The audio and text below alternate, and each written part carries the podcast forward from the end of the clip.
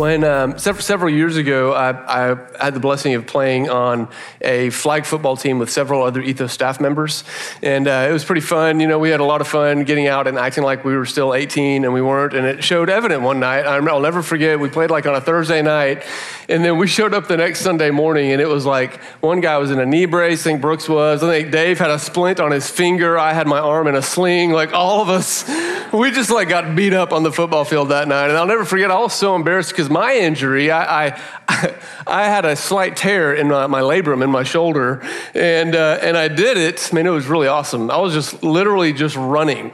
I didn't have the football. I wasn't trying to tackle somebody. I was literally just running down the field, just like fell and landed on my shoulder. It hurt so bad. And uh, and I thought maybe it was this minor thing. And I remember talking to Sydney, Clayton Day's wife, and she's a physical therapist. She's like, yeah, I think you I think you messed up your labrum. So I, I ended up having to go to physical therapy. And if you've ever been in physical therapy, you know what that process is like. You go in, there's something that really hurts, and they want you to move it a lot, and it hurts even more, and you're like, thanks a lot. But, you know, they, they work on it, and they massage it, they do all the things, and, and eventually, after a few weeks, it starts to feel better, and then they start to give you these exercises. You know, when I think of exercise, I think of something that I can, like, really see my muscles getting bigger as I do them, as you can tell by my manly physique. Like, you can just tell, I I love to hit the weights. But, you know, when when when you're when you're doing an exercise, you want to feel like Like something's happening. But P T exercises aren't like that.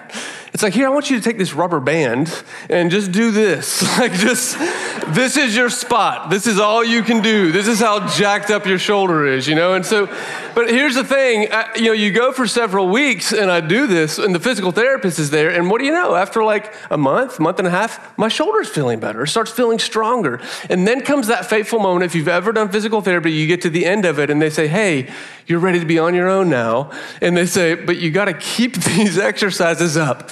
Keep doing them. Because if you don't, what happens? Y'all know where this is going. The pain will what? The pain will come back, right? And so inevitably, this is exactly what happened to me. I got out of physical therapy. I didn't do, and I wanted to do the exercises that felt like they were doing something, and inevitably the pain ended up coming back. What was needed in my life were those little things that didn't seem to be doing anything, but under the surface were accomplishing more than I can understand because of their consistency and their regularity.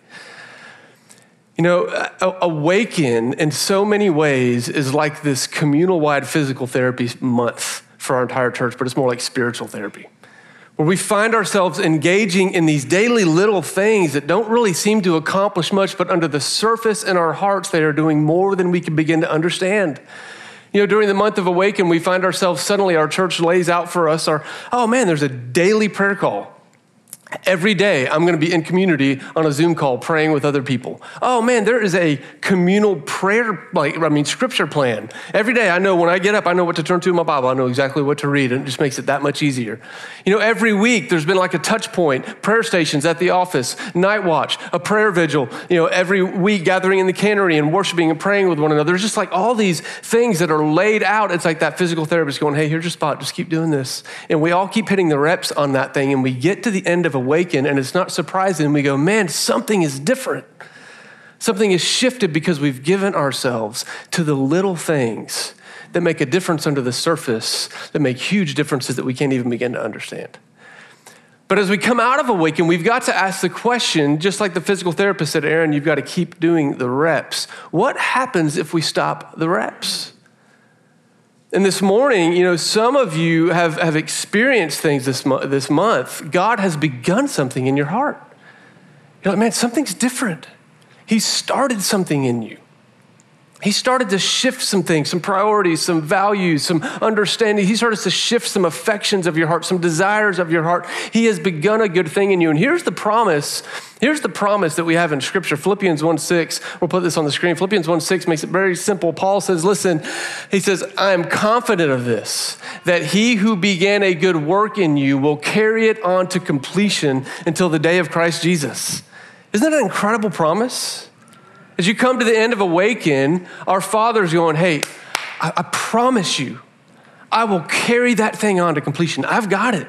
All the way up until the moment where you fix your eyes on Jesus and you see him descending from the sky. He's like, I, I'm going to carry this thing to completion. He doesn't start things in us and then leave them laying flat. But that thing that he started, whether we like it or not, we we had a part in that. There was a, there was a part that we played. He was ready to do it, but we had to step into it, right?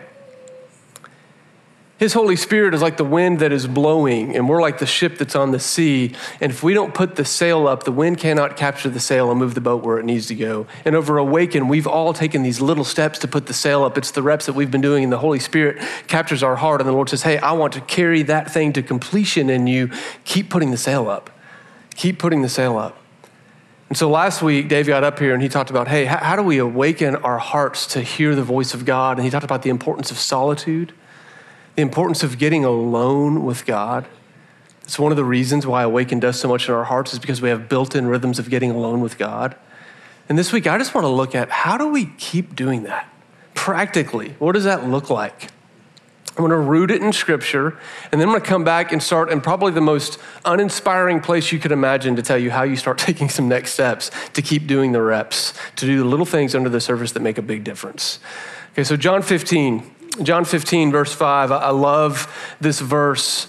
If you want to have an understanding of Jesus's heart for his people, if you want to understand Jesus's heart for his followers in, in the days that we live in, in this age, spend some time in John fourteen through seventeen.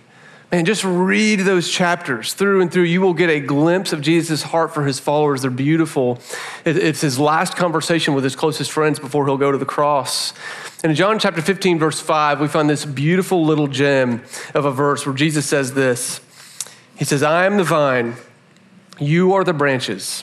If you remain in me and I in you, you will bear much fruit. But apart from me, you can do nothing. I'm the vine, you're the branches. If you remain in me and I remain in you, you will bear much fruit, but apart from me, you can do nothing. Short little verse, but so packed full of just potent meaning. Let's look at three aspects of this verse. I mean, there's the obvious, I guess there's four. I just realized I'm, I'm not very good at counting. You know, the first one is this, that Jesus says, hey, I'm the vine, you're the branch. In other words, he's saying, I'm the source. I'm the source. This is the metaphor he gives us. But there's three things from the metaphor. How's that? There's three things from the metaphor. The first one is this. He says, listen, you have to remain in me. Remain in me. Remain. Now, I actually, I, I don't love the word re- remain. That's how the N I V translate that word. A lot of you may have different translations of the Bible. I, I think remain sounds too static. It just sounds like this, like, all right, remain right here. It's like telling somebody just stay in that spot and never move. But no, I think a, a better translation of the word that Jesus uses there is the word abide. Abide in me, live in me, dwell in me, like stay right, like abide all that you do, like make sure you're doing it, abiding in me, stay connected to me.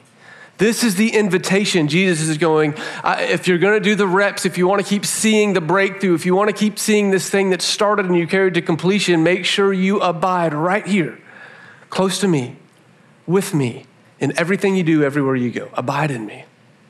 The second thing connected to the metaphor, he says this, abide in me, number two, and you will bear much fruit. In other words, he says, abide in me and your life will be fruitful. I wonder how many of us, how many of us want our lives to be described as fruitful? How many of you would want people to look at your life and go, wow, what a fruitful life? I tell you what, I don't want people to look at my life and go, man, what a withered up life. Like, that's not, that's not how I want my life to be remembered. No, I want my life to be someone looked at and go, what a life full of good fruit. Now you may go, well, what kind of fruit are you talking about? I mean, there's so many places you can take. This is why Jesus is a genius. He speaks in these metaphors and there's just layers of meaning underneath it. But some simple takeaways. I mean, one, he says, hey, do you want spiritual fruit in your life? In other words, what the, what, what the, what the Bible tells us, what the Word of God tells us is these fruits of the Spirit, love, joy, peace, patience, kindness, goodness, gentleness, self-control, faithfulness. Do you want your life to be marked by these things? Do you want a life that is full of good fruit like that? Jesus says, abide in me, abide in me, remain in me, stay with me, dwell in me. You'll bear fruit. But it's not just like the spiritual fruit. I, I believe it's also, for lack of a better word, maybe, maybe I would call gospel fruit. You know, the, re- the reality is, is that When you live abiding in Jesus and you're just starting to bear that spiritual fruit, other people around you see it. They notice it. It looks different. It feels different. They're treated different. They notice something different in your life. And when others see the fruit of the Lord, the fruit of the Spirit in your life, they will come to see Jesus in your life. Did you know that people who are far from Christ can come to know Christ by watching your life? Like that's that's the invitation. Jesus is like, hey, abide in me. You'll bear spiritual fruit and you'll bear gospel fruit because other people will come to know me through you. And it all starts by just abiding in Jesus. So number one, he says, hey, I'm the vine, abide in me. Number two, you will bear much fruit. And then number three, he says, apart from me, you can do nothing. This one's so crucial. It's so crucial. Because I'm going to give us some practical things to do today. And if we're not careful, we will take those practical things and we will try to do them totally devoid of the presence of Jesus. And we'll treat them as though, man, if I just check these check boxes, if I do all the right things, well, then I'll have a fruitful life. And this is not what Jesus is saying. He's not saying, hey, I'm going to give you a bunch of hoops to jump through so that you can be good enough. No, he's going, listen, it all starts right here. You abide in me. Apart from me, all those other things are meaningless. You can do all the good deeds you want. You can do all the religious tasks you want. You can jump through all the religious hoops that you want. But if it's done apart from closeness with me, you can do nothing.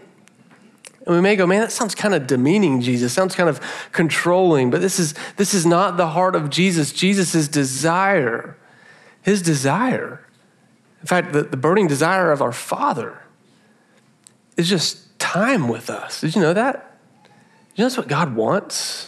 More than anything, he wants time with you. He wants to dwell with you. He wants to sit with you.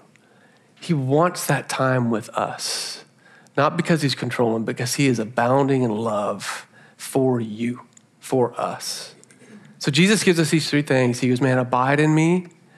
He says, you'll bear much fruit, but you got to remember, apart from me, you can do no good thing.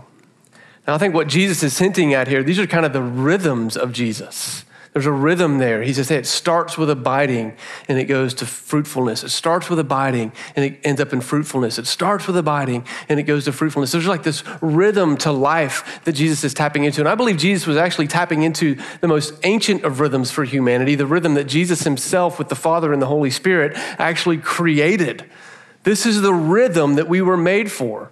In fact, if you go back to the very beginning of the Bible, you see this rhythm built in at the very foundation of the world. So in Genesis chapter one, you see God creating the heavens and the earth, and then he creates all that we see around us, and the pinnacle of his creation was Adam and Eve, man and woman, humanity. Humanity was like the, the crown jewel on the top of the creation that God made. This is how he views you, by the way. I don't know if you're new to the Bible, new to Christianity, or what you've thought about God's view of humanity. But he looks at us, and we are the apple of his eye. He loves us. He created us, and we were like the last, we were like the, the, the crowning moment of his creation. All the beautiful things he's made, he put us on top. But here's the thing that's amazing. He created, in seven days, he created everything. And on the sixth day, he creates Adam and Eve. Now, here's what's cool. The seventh day was a day of rest. Genesis tells us on the seventh day, God rested. This doesn't mean that God was tired. I mean, God saw that he had completed, he had completed what he was doing. It was, it was satisfaction. It was a job well done. And so he took a day to rest. But here's what's amazing. Adam and Eve, they were created on the sixth day. What was their very first day of existence? Rest. Isn't that awesome? Like God made Adam and Eve. After he makes them, he tells them, hey, I've given you this whole creation. I want you to steward it. I want you to rule over it. And then he goes, okay, first day on the job, here's what you're gonna do. Just kick back and relax.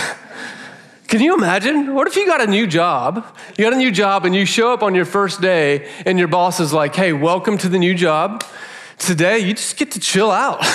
Welcome to the new job. Hey, what do you like for lunch? On me. I got it. I'm going to cover you, whatever you want for lunch. It's my, you know, I'll pick up the tab. What do you like to do? Oh, you like to play golf? Sweet. Let's go. It's on me. A round of golf. You like to go fishing? Sweet. Let's go fishing. What do you like to do? You like to listen to music? Great. I'll turn it on. What if you showed up at your first day of work and your boss was like, today, you just get to rest and I'll take care of everything.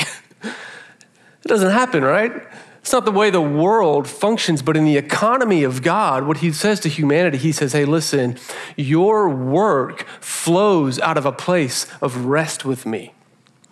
You see, we are trained by the world to go, here's the, here's the rhythm. Work, work, work, work, work. And then when you get tired, take a break, take a breather. Now get back in there and work, work, work, work, work. And you get tired, you take a breath, you know, or maybe you plan a vacation, but here's what we do. We work, work, work, and then we plan a vacation and we go and we just play, play, play, play, play, play, play, and we don't get any rest on the vacation. And then we come back and we work, work, work, work some more. And no wonder we're burnt out and tired and exhausted because we think that we were made to rest from our work, but God created us to work from our rest. This is the rhythm. He made you to begin with abiding. He made you to begin with resting, and out of that work flows and fruitfulness comes. So as we move beyond awaken, the question we ask is, hey, what are the reps? What are the things? How do we continue to abide with Jesus? And I'm gonna tell you, I told you earlier, it's gonna feel mundane, you know, but I'll tell you the starting place for how we do this is like in one of the most uninspiring places you can think of. The starting place for how we do this, are you ready? It is in your daily calendar. How's that for uninspiring? Boring. It's like, it's the starting place is in your daily calendar, whether it is on a phone. Maybe you're still living in the nineties and you've got a paper planner. That's awesome. Like may, that's, that's the starting place. It's in your paper planner. Sorry, Dave. Dave has a paper planner, everybody. Anyway, so it's like, it's, it's your, your paper planner, like wherever it is. Oh, hands going up, hands going up. I love paper planners. This is the starting place for how you abide, how you live into the rhythms of Jesus. Did you know that? I'll give you kind of a, a framework for how to understand what I mean by this. Uh, there was a guy Uh, by the name of Stephen Covey. Many of you probably heard of him. He wrote a really famous book called The Seven Habits of Highly Effective People. And uh, Stephen Covey has this great illustration um, that, that is, that is re- really just genius when it comes to understanding the power of your calendar. This thing that feels mundane and normal, it has so much power. And so he, he has this illustration. Well, he'll, he'll be doing a presentation to a group of people and he has this jar that he puts on the table. I think I've got a picture of it up here uh, on the screen. And so he'll put a jar and he'll have a bunch of big rocks and some pebbles and some sand. Many of you have probably seen this before. But what he'll do in the presentation is he'll actually invite people up and say, hey, I want you to fit all of this sand, all of these big rocks and pebbles and water, and I want you to fit it all into this jar. And people will come up and they'll they'll start and they'll pour the sand in there, and then they'll throw the rock, the little rocks, the pebbles, and they'll put the big rocks and try to pour the water, and inevitably it overflows and gets all over the table and it's a giant mess. And they're like, no, you can't fit all that in that jar. And it ends up looking like the jar that you see on your left. And then what Stephen Covey does, he goes, no, here's how you have to do it. And he gets another jar and he puts the big rocks into the jar first. And then he takes the pebbles and he puts the pebbles in and kind of shakes the jar and all the pebbles kind of fall in and fill in empty spaces around the big rocks. Then he takes the sand and he pours in and it fills in all the crevices around the big rocks and around the pebbles. And then he gets the water and he pours it in and it fills it up all the way right to the perfectly to the brim of the jar. And the illustration is this, what he would say is something like, hey, here's what you need to understand. This jar represents the vessel of your life. This is your life. All of us have the same size vessel. We all have the same number of hours in a day. We all have twenty-four hours. Jesus had the same number of hours in his day. Did you know that? Same number of hours. We all have the same size vessel, twenty-four hours in our day. He says the big rocks, these are, these represent the non-negotiable things in your life. These are the things that really matter to you. That if somebody asks you, like, what are the non-negotiable value, goals, dreams, the things that matter the most, what are they? These would be your big rocks. This might be your spiritual health, might be your physical health, might be your relational health, it might be your, your job or your career, whatever it is. These are the big rocks that you say matter the most. The pebbles, The pebbles are equal to the small tasks of every day, the things you kind of have to do, need to do, or maybe even want to do. So these are these are your hobbies. This might be exercise. This might be, you know, house projects. This might be walking your dog. I know some of you are really offended because I just put your dog as a pebble instead of a big rock. Sorry, but I think that's where they fit. You know, so you know it might be a might be a pebble. You know, the the the sand, the sand represents the urgent stuff. The stuff that tends to fill up your life and your brain and take up space, even though you don't want it to. The sand is stuff like the phone calls, the email inbox, the text messages, the social media notifications, the loud buzzes and bells and whistles that just grab our attention and suck us in, the urgent. That's the sand. The water. Water is the stuff that comes at you. You know, you don't you don't really plan for it. You don't really want it, but you it just comes at you. You end up sitting in traffic unexpectedly. You know, you end up stuck sitting in the waiting room at the doctor's office longer than you thought you would have to, or you go to get your emissions tested in Nashville and it always takes longer than you think it's going to. You know, these are the water, the things that just come at you unexpectedly. And what Stephen Covey would say is the mistake that we also often make is that we start our day, we start our calendar with the sand. We start with the urgent.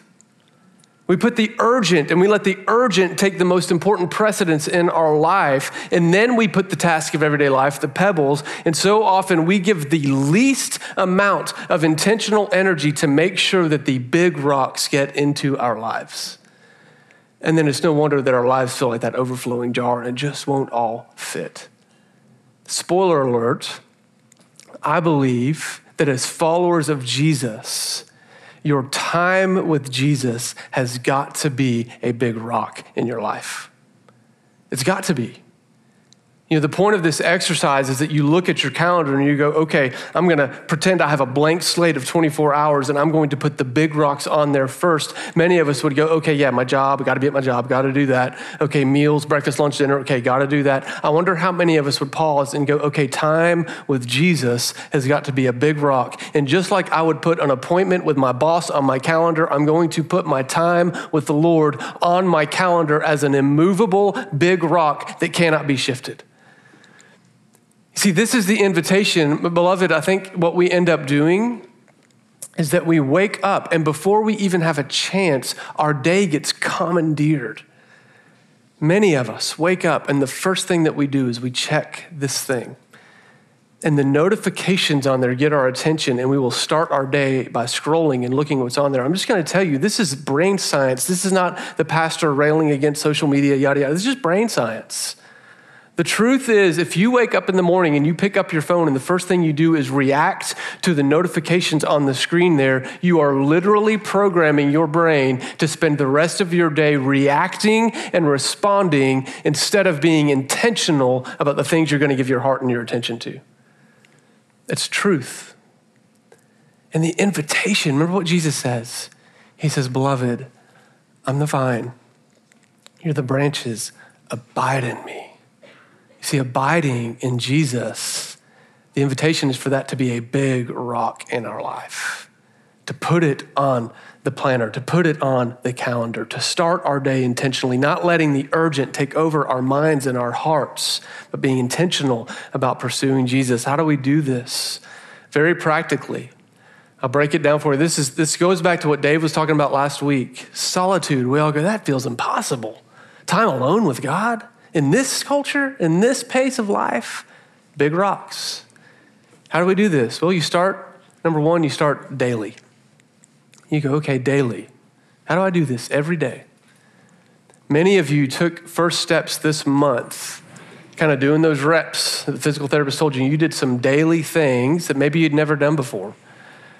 You knew there was a reading plan, so you carved out some time in your morning to spend time reading from the Sermon on the Mount and reading a psalm.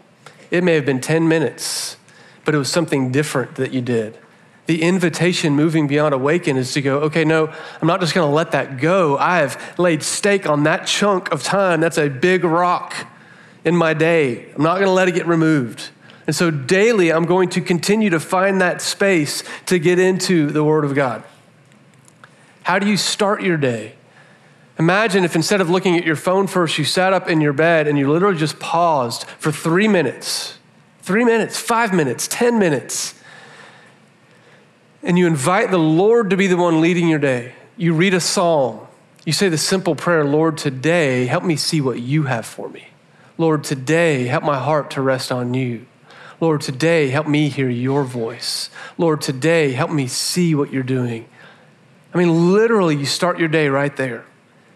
Whatever you've been doing this month, make it a big rock. Don't let it go just because we're not fasting together anymore and continue to do it. What daily thing can you do? There are some places in your day where you can maximize the time. Some of you are going, do you know what my morning looks like? You're out of touch with reality. You know, I'm just gonna tell you, like, well, I have four kids. You know what my morning looks like? Let me just tell you, it's insane. But here's what we do. We've tried to maximize. We have breakfast together. Some of you know, your kids have to be out the door so early, you can't do that. I understand. I'm just telling you, leverage what you have. My day is full of chaos in the morning, and so we leverage breakfast time. While we're eating, we're working on memorizing scripture together. It's just what we do as a family over the, over the breakfast table. Time around the table in the evenings. How do you leverage your evenings daily? Take a minute, turn off Netflix, turn off whatever it is that you zone out to and give yourself a few minutes just to reconnect. Whatever it is, you decide. You have the power to go, what's the big rock daily that I'm gonna lean into? And after daily, we go, okay, weekly. Number two, weekly. What is the weekly rhythm I can lean into? During Awaken, we've planned some things, right? Each week, there was something different you could come to. There was a prayer vigil. A night watch prayer vigil. There was prayer stations at the office. There's a prayer vigil going on right now. You know, our house churches were leaning into this together. There have been communal ways together every week to lean in. And so just ask yourself, okay, as I look at my weekly calendar, what can I put on there? What's the big rock that I can put on there to keep leaning into? For some of you, it's the house church that you're in. For some of you, it is a rhythm you started with your family this month. For some of you, it's something you started doing with your friends and you're like, man, that was awesome. We did that for a month. Don't stop doing it at the end of the month. Keep leaning into it. Make it a big rock in your life. And then the third area that I encourage you to look at is yearly. Yearly, what are big rocks yearly that you can lean into? And I, I wanna make this super practical for you. Like when I look at my calendar for the year, literally, I look at the calendar and I go, I know at least once or twice, I need a space where I can get away and be alone with God. I'm not talking about going on a four-day weekend to a cabin on a lake in the woods. That's amazing when that can happen. But I'm going, hey, how can I get one day or a half day where I clear my calendar and I get alone with God? I'll tell you the truth. If I don't put it on my calendar, guess what? Guess what? What happens? It doesn't happen. It doesn't happen. And I know this found, sounds like so basic, so simple. We all know this to be true in our school life, in our work life, in our family life. Why are we so surprised to find out that it's true in our life with Jesus as well? The invitation to abide, he's going, listen, abide in me. It's not gonna happen accidentally. It's an invitation to intentionality, to make it a big rock. Some of you are going, man, I don't know, one day out of the year alone with God, how would I do that? You know, there's some resources that we have that we would love to provide, and I'm, I'm, I'm gonna put some of these up on our blog this week. An exercise for how do you spend twelve hours alone with God? There's a prayer exercise that you can do. You just walk through it at your own pace, at your own time, and you can spend extended amounts of alone time with the Lord, and we're gonna show you how to do that. So as we, as we come to the end of Awaken, The, the invitation is to keep doing the small reps. Make those the big rocks in your life, just like anything else. And the thing that God has started in your heart, he promises to carry it to completion. Now, here in a minute, I, I'm gonna send us, you know, to communion. And my challenge for us this week is to pick one daily rhythm that you've leaned into. Pick one, one thing you've leaned into this month and put it as a big rock on your calendar. That's the challenge. But I, I want us, I'm gonna come back here at the end as we go to communion and just connect it back to the heart, just so we understand. You know, we started this season of prayer and fasting, I don't know if you remember or not, I, at the very beginning, I talked about, hey, fasting is this time where we recalibrate the desires of our heart.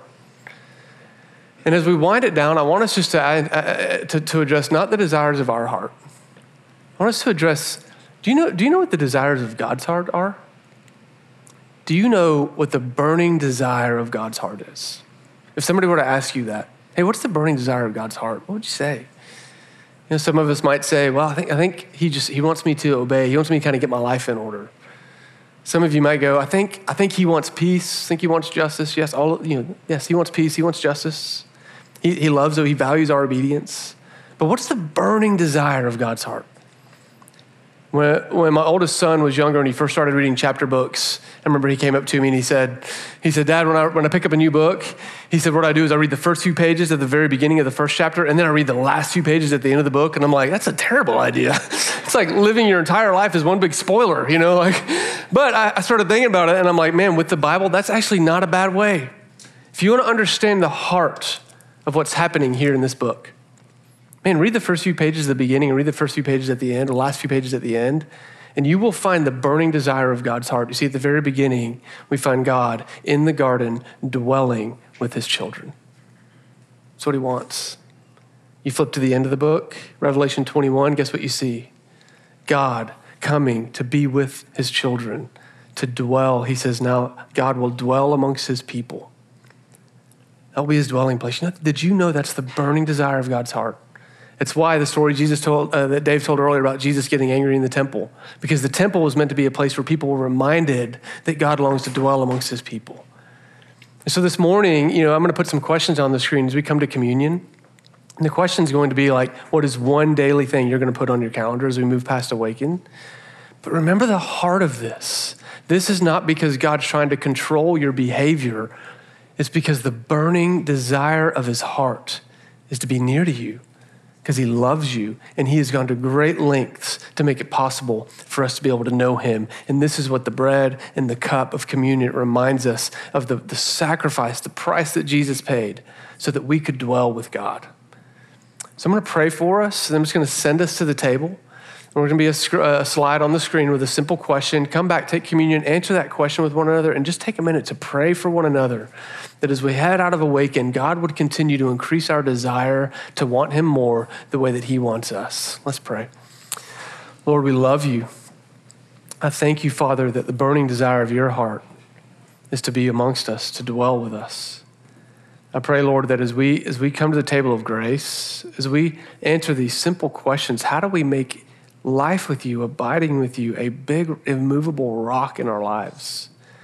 That, Lord, as we as we say those things, protect us from, from shame or feeling like we're not good enough because we didn't do it right. Lord, instead, would you just fill it with your heart, your desire to be near us, to know us, to love us, and for us to love you.